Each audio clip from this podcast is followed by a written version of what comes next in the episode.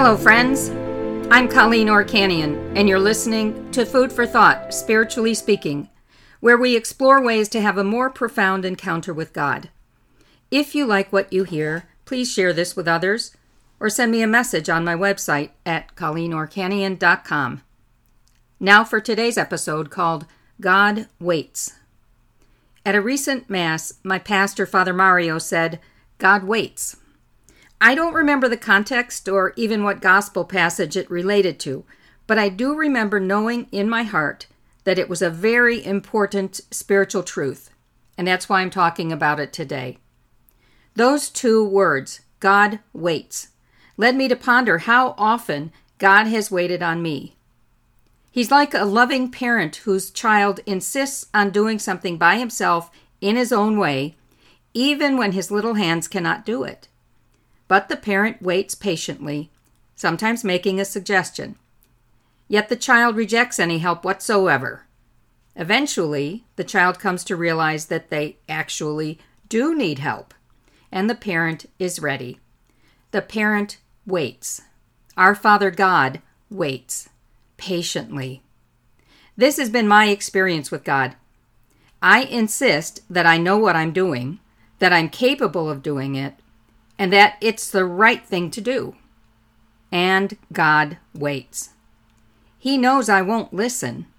I need to prove it to myself, just like a stubborn five year old child. He waited for me during my 20 years of wandering, 20 years when I was away from the church.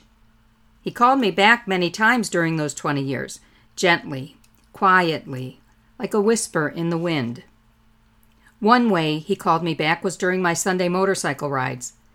My husband and I would ride all the time, often on Sundays, and when we passed a church, and we passed a bunch during our rides, I would see the cars in the parking lot and knew that was where I was supposed to be. I knew I belonged in church on Sunday morning, worshiping God, but I wasn't.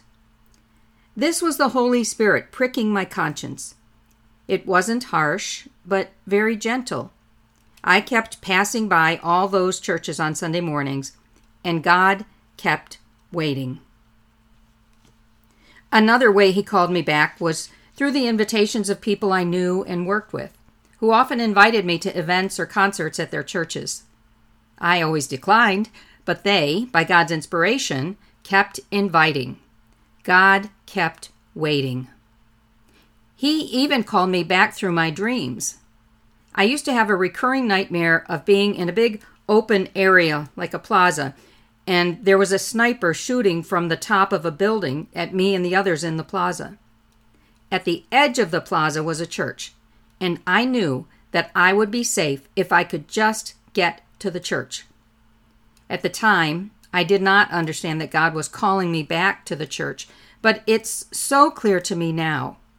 The world is a mess and dangerous and scary, but there is safety in God's church. God kept waiting for me to realize that, and I no longer have that recurring nightmare. The final calling to return came through the comment of a friend who mentioned that she had gone to confession. I was convicted in that very short conversation to return to the sacrament after 20 years. My friend did not intend or even attempt to get me to go to confession. She was simply sharing something about her own faith in that moment. But God was done waiting. He knew I was ready to return to Him, to the sacraments, to the practice of my faith. And that was just the beginning. As you can tell from my experiences, while God waits, He's not silent. He is moving in quiet and sometimes not so quiet ways in our lives. There are nudges to pray or worship. There are relationships developing with people of faith, even if we don't recognize them as such. There are pricks to our consciences to help us let go of persistent sin. God is always active and we can see his hand when we look back to those days of wandering. God waits for us at other times as well. He waits for us to recognize that he has a plan for us and that we should seek His will rather than our own. He waits for us to get over ourselves when our pride keeps us from drawing others closer to Him. He waits for us to learn who He really is, the one true God who loves us unconditionally.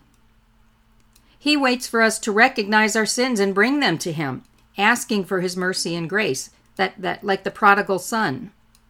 He waits for us to learn to serve others before serving ourselves.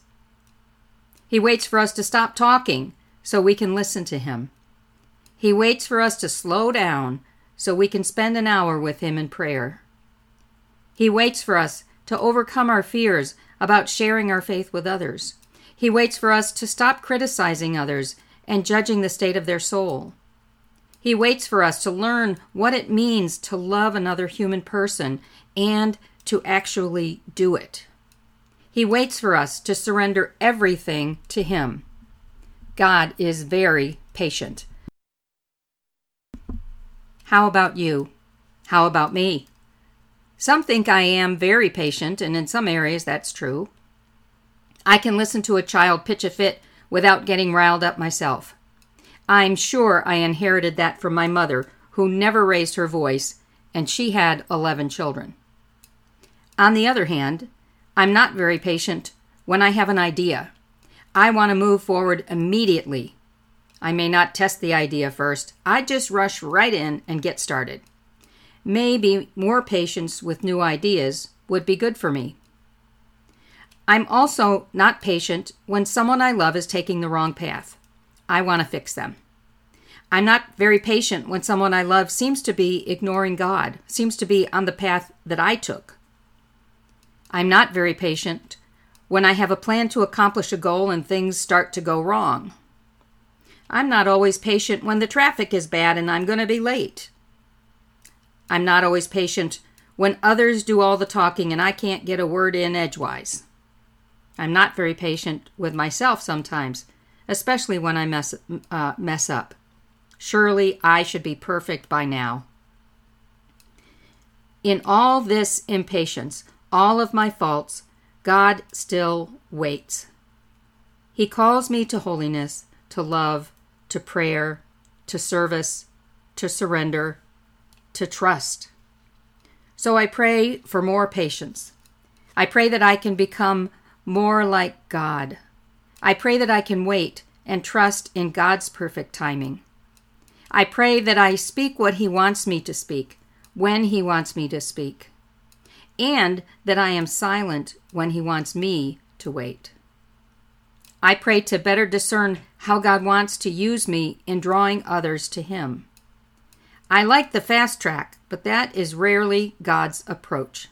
God waits. I pray that He grants me the grace to wait as well.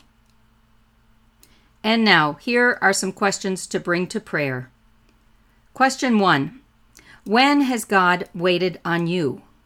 How was He active during that time of waiting? And question two How can you be better at waiting? How can you grow to trust more in God's perfect timing? That's all our food for today. Thank you for listening. If you found it helpful, please share this podcast with a friend. And may God bless you in just the way you need today.